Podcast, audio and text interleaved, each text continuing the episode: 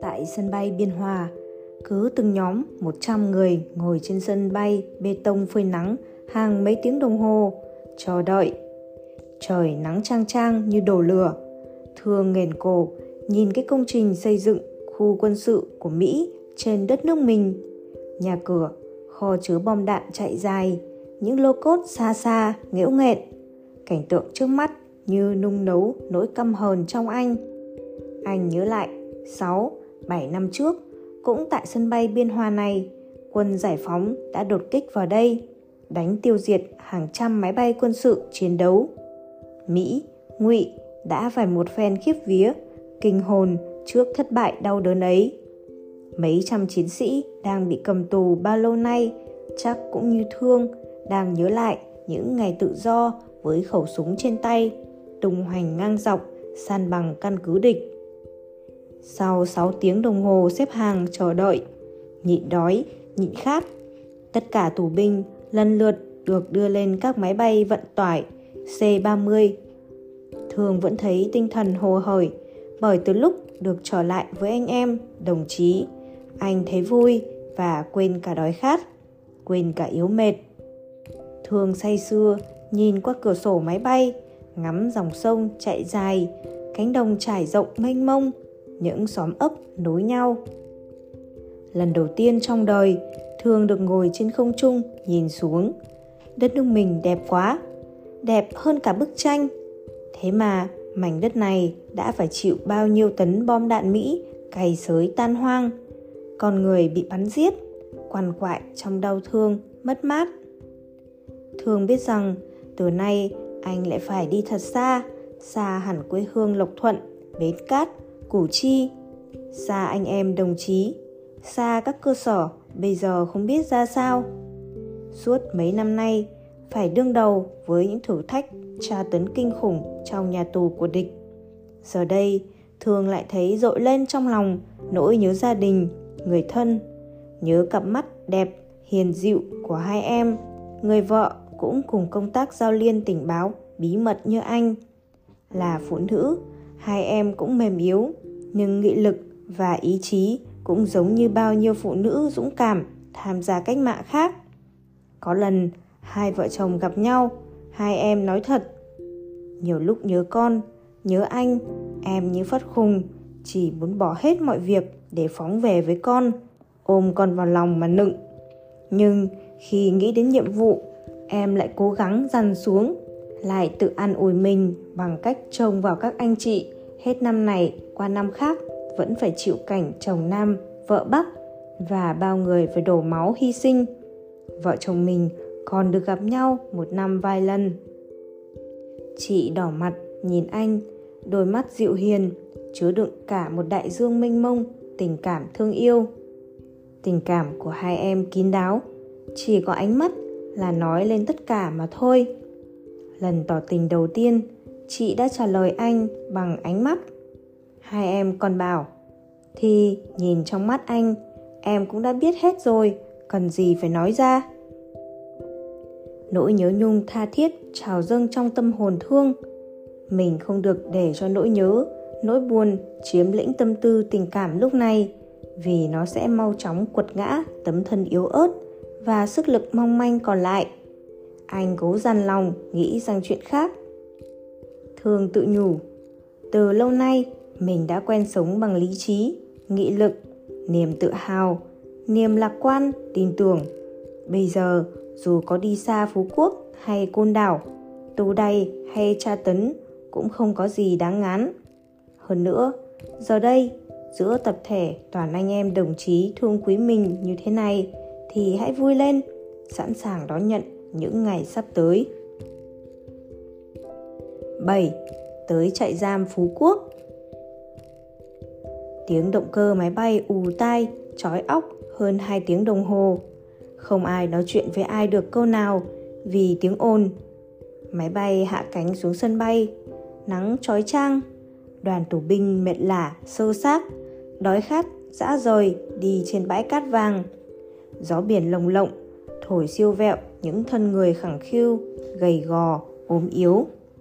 trại giam Phú Quốc là đây ư? Nơi giam cầm hàng vạn chiến sĩ cách mạng kiên cường đấu tranh cho hòa bình dân tộc. Nơi bao nhiêu đồng chí trung kiên đã ngã xuống trong bàn tay đẫm máu của quân thù. Hàng chục lớp kẽm gai đủ loại rào quanh vùng trại tù rộng ngút con mắt. Những tròi canh cao lêu nghêu, dày đặc. Những dãy nhà mái tôn trói nắng. Không có một bóng cây. Nơi đây đầy đọa hàng vạn con người bao năm nay. Nhà tù Phú Quốc thường siết ha chặt hai nắm tay, cam phẫn. Chúng mày rèn nhiều xích sắt, xây nhiều nhà tù, lập nhiều trại giam để đàn áp đồng bào và đồng chí chúng tao. Chẳng bao lâu nữa đâu, cuộc cách mạng của chúng tao sẽ chôn vùi cả lũ chúng mày xuống đất đen. Anh tù binh trẻ tuổi, cõng thương trên vai, đủ sức chịu cái siết cổ căm phẫn, bất ngờ của thương bằng đôi tay ốm yếu. Anh bật cười. Tay anh siết vậy, không đủ sức làm lé lưỡi bọn chúng đâu. Mình bậy quá, chắc em đau phải không? Nếu em là lính ngụy, chắc em sẽ chết vì lòng căm thù của anh, chứ không đau vì cái siết cổ vừa rồi. Nhưng em là em anh nên chẳng đau mà còn thấy vui khi anh vẫn còn sức như thế. Mặt những tên quân cảnh ngụy đang đằng sát khí, chúng đứng đầy hai bên đường vào cổng trại. Thương được ở phòng tập thể với anh em, nhưng bị chúng liệt vào loại ngoan cố hạng A, đưa vào khu A2. Tù binh mới tới chia nhỏ ra phân đều vào các trại. Vừa vào khu A2, Thương được rất đông anh em ở đây súng lại, công kênh anh lên vai, đi mấy vòng. Họ đón tiếp anh thật nồng nhiệt. Một chiến sĩ cụt cả hai chân mà lại bị chúng liệt vào hạng đặc biệt, đủ để anh em khâm phục, kính nể như thế nào. Vừa thoát khỏi cấm cố, vừa được ở chung với tập thể, vừa được anh em đón tiếp nồng nhiệt như vậy, làm cho Thương xúc động, phát khóc.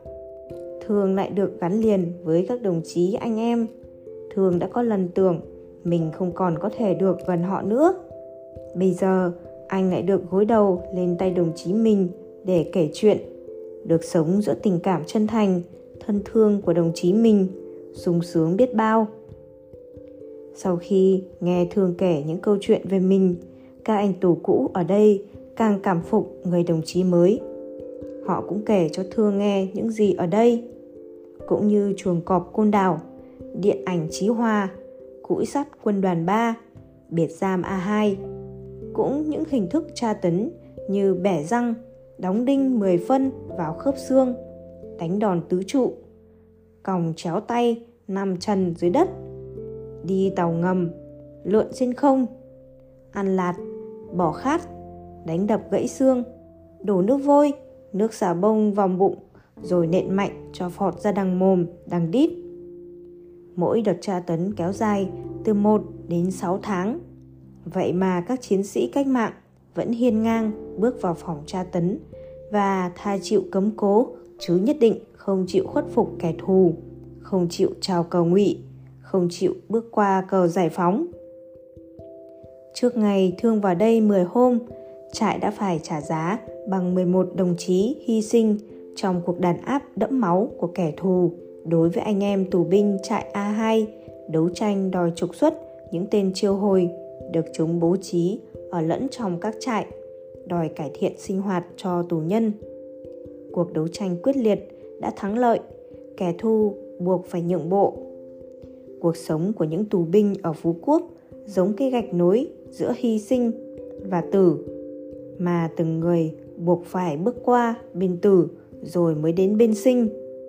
Hơn bao giờ hết, Thường đã hiểu rõ về sự quyết liệt của kẻ thù và sức chịu đựng bền bỉ, kiên cường của những chiến sĩ cách mạng. Thường đã kiên quyết từ chối lời đề nghị của các đồng chí là muốn bảo vệ anh, không để anh trực tiếp tham gia vào các cuộc đấu tranh ác liệt. Bởi Thương nghĩ, đơn giản, con sống là còn chiến đấu. Trong con người đảng viên như anh đã hình thành từ lâu một ý thức còn sống mà không chiến đấu nữa, thì sống để làm gì? Giữa cái sống, cái chết, giữa cái tích tắc của trận đòn cân não, giữa bước chân qua cầu giải phóng, chào cầu ngụy, hay là chết, ai thắng được qua giây phút ấy? Ai còn sống, còn tiếp tục đấu tranh? Ai không qua nổi? Hiện thực nghiệt ngã ấy diễn ra hàng ngày trong trại giam của mỹ ngụy có nhiều đồng chí không chịu bước qua cờ giải phóng, mà còn cúi xuống, kính cẩn, nâng cờ lên cao, hoặc không chịu chào cờ ngụy, mà bị chúng đá mạnh đến gãy xương, thậm chí chết ngay tại cánh, cạnh lá cờ. Những chiến sĩ cách mạng chiến thắng trở về sau này đều là những người con trung kiên, bất khuất của đảng, những con người bình thường mà vĩ đại.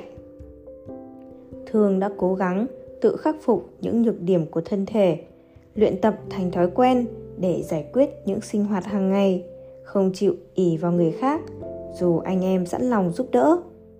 Hồi trước, ở trại hố nai, anh hầu như bị cấm cố suốt, một thân một mình chỉ bò loanh quanh mấy mét vuông trong xà lim.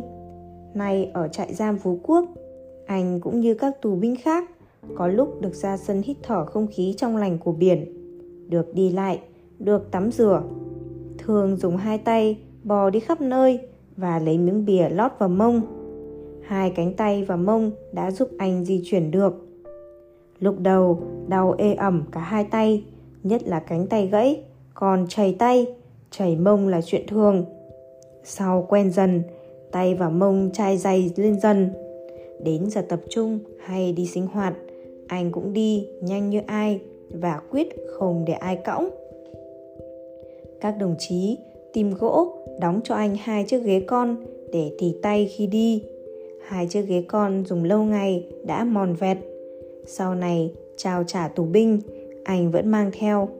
Hai chiếc ghế hiện giờ được trưng bày trong nhà bảo tàng cục 2 ở Hà Nội, cộng với hai khẩu súng mà anh sử dụng trong lần chiến đấu cuối cùng và bị địch bắt. Thường học tập các em tù cũ, học văn hóa chính trị với các đồng chí có trình độ cao hơn. Trong tù, có nhiều đồng chí đã tốt nghiệp tú tài, đại học, có người là giáo viên. Họ dạy cho anh em học. Họ không nản khi thấy thương ham học hỏi, hiểu biết, thông minh, tiếp thu bài rất sâu sắc. Thương lại dành thời gian vận động anh em khác học văn hóa. Chính thương là người chỉ bảo cho một số anh em. Vì trước đây, hồi còn nhỏ bà thương đã cho thương đi học ở trường tiểu học đạo đức học, đường của đạo cao đài, tòa thánh tây ninh. Hết tiểu học, thương được cấp bằng tốt nghiệp loại ưu, được thầy giáo khen là giỏi. Trong nhà tù phú quốc, thương vừa là học trò, vừa là thầy dạy. Nhiều anh em từ chỗ không biết chữ, nay đã đọc viết khá thạo. Có người học hết cấp 1 lên cấp 2 thậm chí có người được học tới cấp 3 thường nghĩ, còn bộ óc, còn đôi tay, còn sự sống là còn điều kiện phục vụ cho cách mạng. Học để tăng cường hiểu biết, để phục vụ tốt thêm. Người tù mà tấm thân không còn nguyên vẹn mới về đây một thời gian ngắn, nhưng đã được bao anh em đồng chí học tập tinh thần lạc quan và nghị lực của anh. Nói gương đồng chí hân. Anh làm gì, nói gì, anh em cũng thấy đúng thấy hay và làm theo, nghe theo. Từ con người thương tỏa ra một sức cuốn hút, hấp dẫn lạ lùng. Chắc không có phép thuật nào hơn người tấm lòng chân thành và sự thông minh sắc sảo, tính lạc quan, yêu đời là những gì có sẵn trong tính cách anh. Ba tháng sau, các đồng chí đảng viên trong phòng giam đã nhất trí bầu thương làm bí thư tri bộ những ngày tháng ở nhà tù phú quốc trôi qua trong nước sôi lửa bỏng. Địch cố ý tiêu diệt từng người. Hôm nay một tù binh bị đập búa vào đầu. Ngày mai, tù binh khác bị đánh gãy xương sườn. Liên tục những hình phạt bắt tù binh nằm trên kẽm gai cả buổi. Cai tù vin cớ nọ, vu cớ kia để hành hạ tù binh cho tới chết. Mồ hôi và máu của các chiến sĩ đang đổ xuống từng ngày, từng giờ suốt tháng suốt năm. Địch có nhượng bộ sau mỗi đợt đấu tranh quyết liệt đổ máu của tù nhân nhưng lại bóp nghẹt không lâu sau đấy. Tù binh cắn răng kiên trì giằng co giữ lấy sự sống. Giữa cái sống và cái chết chỉ níu giữ từng giây. Thường vẫn giữ vai trò đầu tàu trong phong trào đấu tranh. Anh không đứng cao được như mọi người, nhưng miệng thì nói không thua ai, mạnh mẽ và quyết liệt.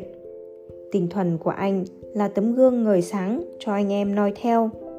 Người bí thư tri bộ gương mẫu Nguyễn Văn Thương đã dìu dắt hơn 100 tù binh trong trại khu A2 hòa mình với phong trào đấu tranh để bảo vệ sự sống của ba vạn tù binh Phú Quốc như thế đó.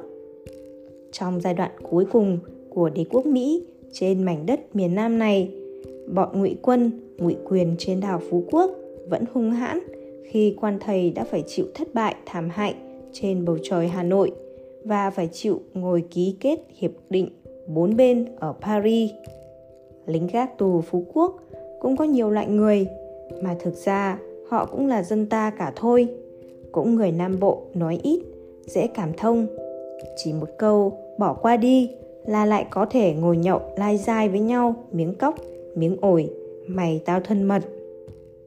Có thằng thấy anh em hát cũng lắng tai nghe. Ngày lễ, anh em tù hát bài giải phóng miền Nam. Lúc đầu chúng còn gào lên, không cho hát. Sau thấy hay, im lặng để nghe. Giết rồi hắn ta cũng thuộc. Có lần còn nghe nó hát theo anh em. Đôi lúc hắn còn dặn. Có mấy ông tới, đừng hát nghe tụi mày.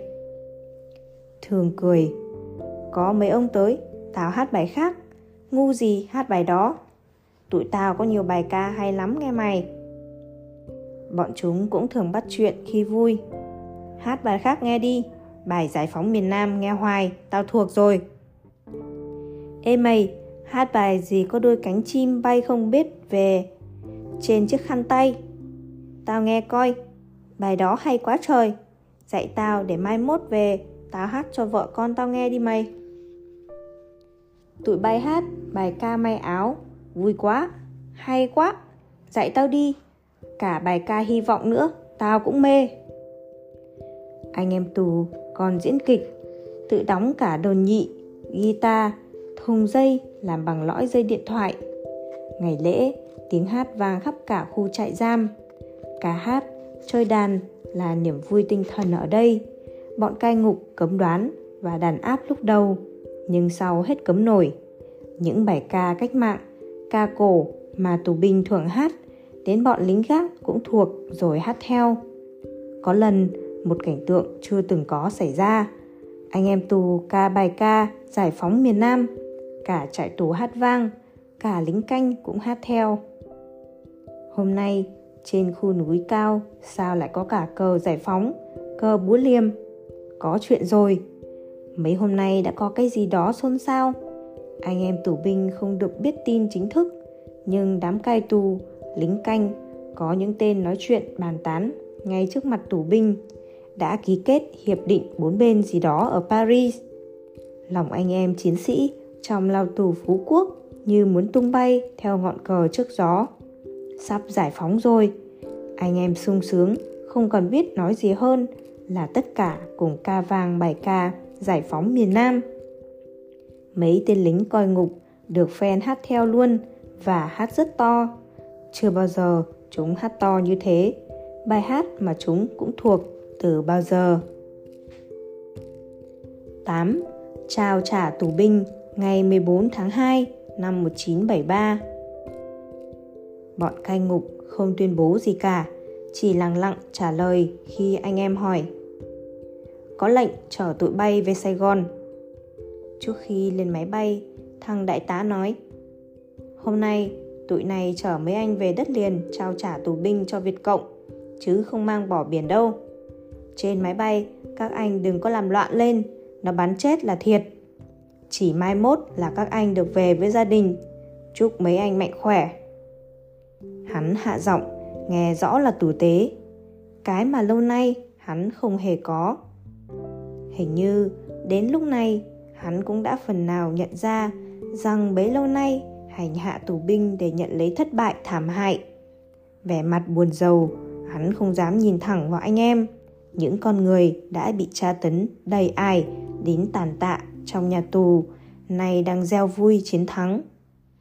Trong lúc xếp hàng có trật tự lên máy bay, anh em ta ca bài giải phóng miền Nam tụi lính cũng ca theo luôn.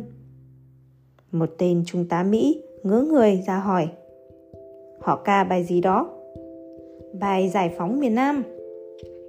Hắn ta gật đầu, nhún vai. Ok. Anh em mình cũng ok, ok. Cười vui như chưa thấy bao giờ. Máy bay cất cánh được một lúc lâu, bỗng thấy mùi xăng và hình như có gì đó trục trặc. Bọn lính ngụy hoảng hốt, một tên Mỹ đã làm dấu thánh. Một phi công Mỹ điện về sân bay Tân Sơn Nhất, nói chuyện và nghe hướng dẫn bay cao, bay thấp gì đó. Hắn ra lệnh.